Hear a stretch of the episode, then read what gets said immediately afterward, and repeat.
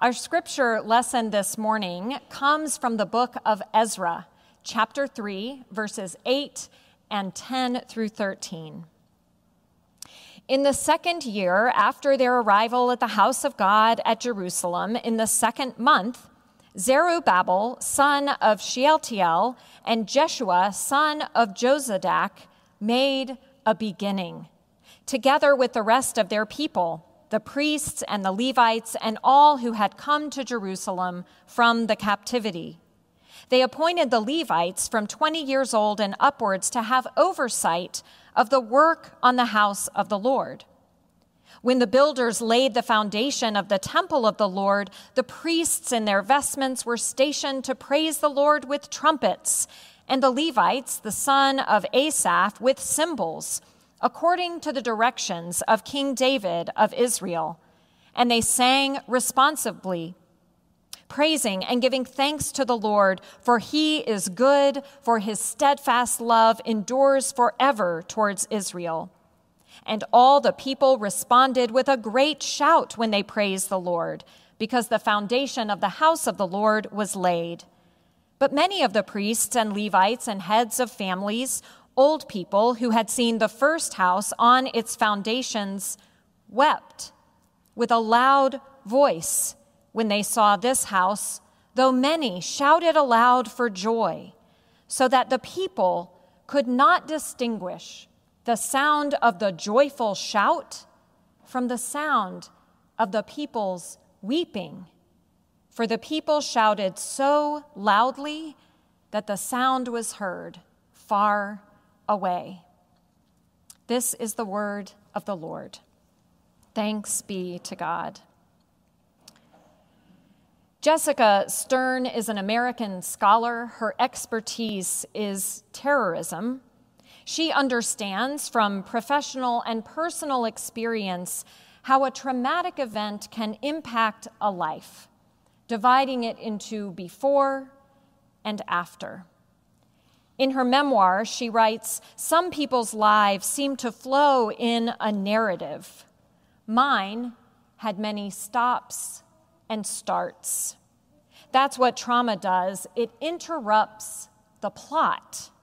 You can't process it because it doesn't fit with what came before or what comes afterward. In most of our lives, most of the time, you have a sense of what's to come. There is a steady narrative a feeling of lights, camera, action when big events are imminent. But trauma isn't like that. It just happens and then life goes on. No one prepares you for it. Do you know what it's like to have your world come crashing down? To open your eyes and discover that even though you're standing right where you were before, nothing around you looks familiar. To have your life divided into before and after. Of course, you do. It's 2021, a difficult year in a string of difficult years. Many of our community's children have just gone back to school in person for the first time in a year and a half. But school looks drastically different than before because of the pandemic. Climate change is being, bringing stronger, more destructive storms and fires and floods. A renewed racial reckoning has changed the very landscape of our city as monuments have been reinterpreted and dismantled. And through it all, we have experienced the fraying of the social fabric that holds us together. We know exactly what it is like to wonder how on earth we got here, to have life divided into before and after, to experience profound disorientation. Well, I don't know if you have ever read the biblical book of Ezra. I do know I have never preached on it. But recently, a colleague suggested that Ezra might just be the scripture that has the most to teach us right now. This Old Testament book is essentially a history text describing for us what it was like when our Jewish ancestors reunited in Jerusalem after decades of exile. They were a people divided because not all the Israelites had gone into exile. The Babylonians had practiced strategic deportation, targeting for exile the elite and powerful, the political and religious rulers, the wealthy, while the rest of the people stayed behind in a land now occupied by their worst enemy. As you can imagine, when the exiles returned some 70 years later, relations between those two groups were strained as they tried to sort out how to rebuild the city and their lives. This was a community that had suffered a collective trauma, and they were now in a position of figuring out how to heal together. Bessel van der Kolk published his book, The Body Keeps the Score, in 2014 after a career studying children and adults and how they adapt to trauma and how they can be effectively treated. Over the past year, this book has returned to the top of the bestseller list as we have collectively struggled to understand trauma and its effects.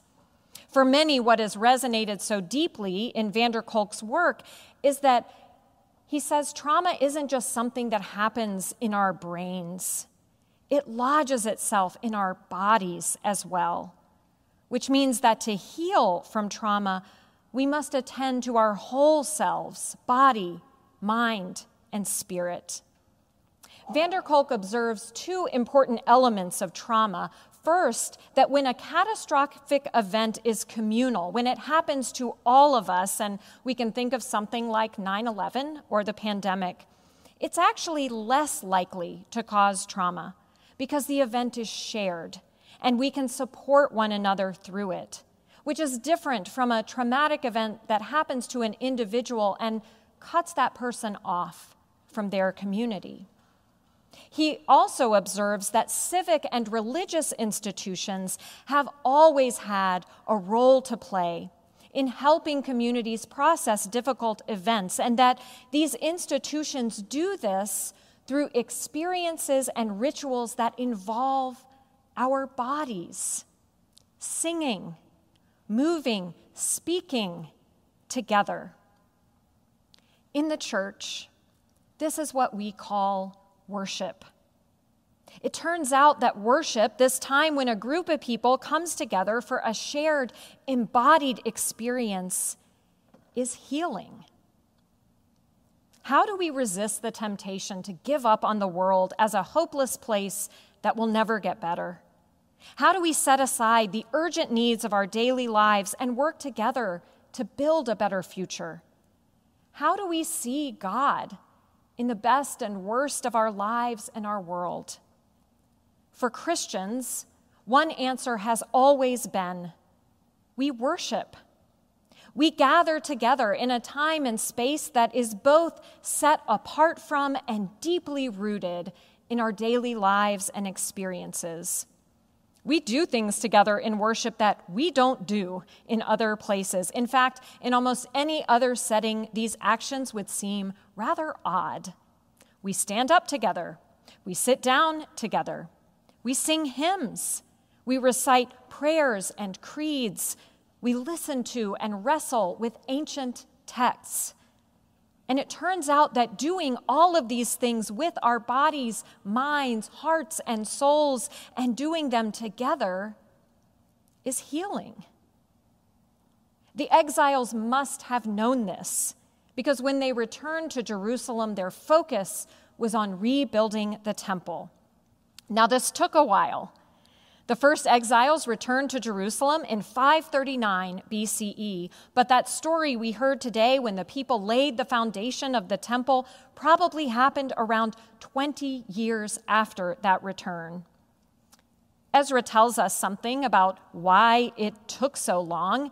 Although rebuilding the temple was an immediate priority, Ezra notes that this project required resources of both labor and supplies and it also required collaboration among those who had gone into exile and those who had stayed behind, those who wanted to build the temple exactly like the one that was there before, and those who thought this was an opportunity to build it differently.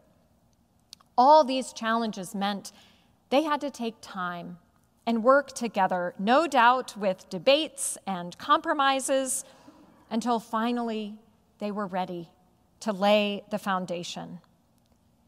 And when they did, as we heard in our text today, it was a deeply emotional event.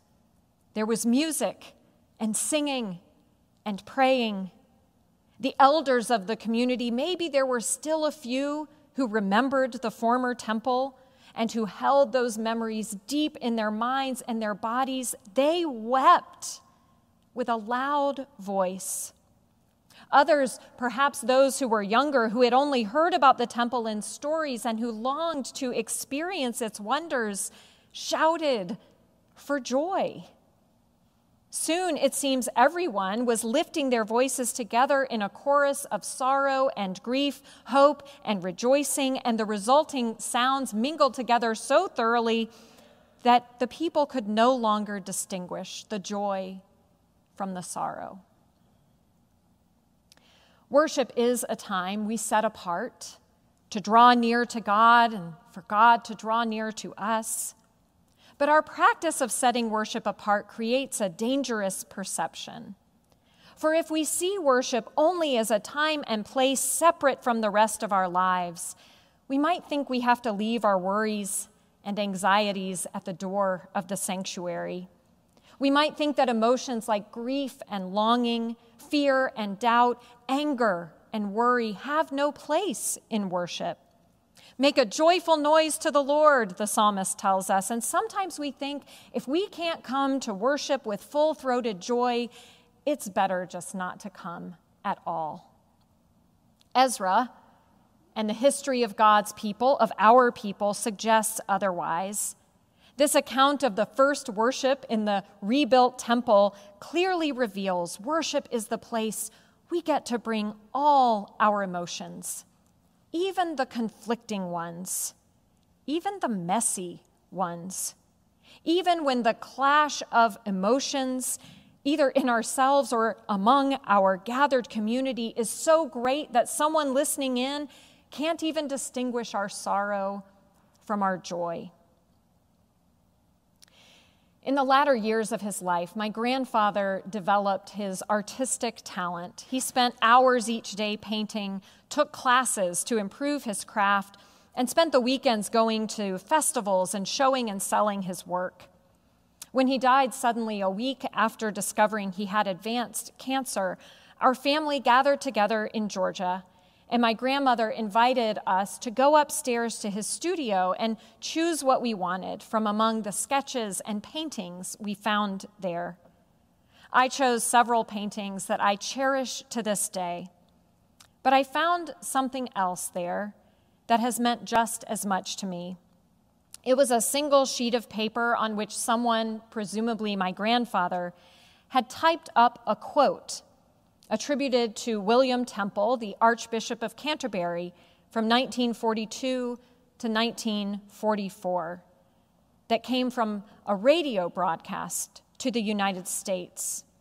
This is what it said I am disposed to begin by making what many people will feel to be a quite outrageous statement. This world can be saved from political chaos and collapse by one thing only and that is worship. For to worship is to quicken the conscience by the holiness of God, feed the mind with the truth of God, purge the imagination by the beauty of God, open the heart to the love of God, devote the will to the purpose of God. In the midst of a world war, that must have been unimaginably disturbing and disorienting, William Temple believed the world could be saved by one thing worship. And then he defines worship in such a way that suggests it can't ever be confined to one time or place or style or outcome. Worship is whenever and wherever and however we bring ourselves and our communities together as we are to encounter the healing love of God. One of my best friends from seminary is both a pastor and a yoga teacher. And one of the things she reminds me regularly is that yoga is all about showing up. Teachers call this getting on the mat. It's okay if you get on your yoga mat and spend an hour in child's pose while everyone around you is doing something else. What matters is getting on your mat. The same is true for worship. The most important part is showing up. Today, as a community, we're taking a step into our future with a new schedule for worship. And what I most want for all of us is that we remember that whether we worship in the sanctuary in the morning, under a tent in the evening, at home in our living rooms watching the live stream, or out on a walking trail listening to our podcast, what matters most is showing up. What matters is that we bring ourselves, our whole selves, bodies, minds, hearts, souls. Because whether we are shouting with joy, or wailing with grief, or overwhelmed with life, or dragged down with apathy, worship is where God invites us to come, to meet God and one another, just as we are. Serge Schmemann was working as a reporter for the New York Times on 9 11, and his article ended up being the lead article about that tragedy that ran the next day, 20 years ago today. But of all the memories he has of the terrible day of 9 11, the one that most often comes back to him is riding the subway home in the small hours of the morning. He writes A woman sitting next to me began humming loudly. My first shameful reaction was, Who needs this? But then a man across the aisle, slumped in his seat in exhaustion, began humming along. Someone else joined in, and soon I too closed my eyes and let the music take over. Drained of emotion and thought, we surrendered to the refuge of sweet harmony. And so the healing begins. Amen.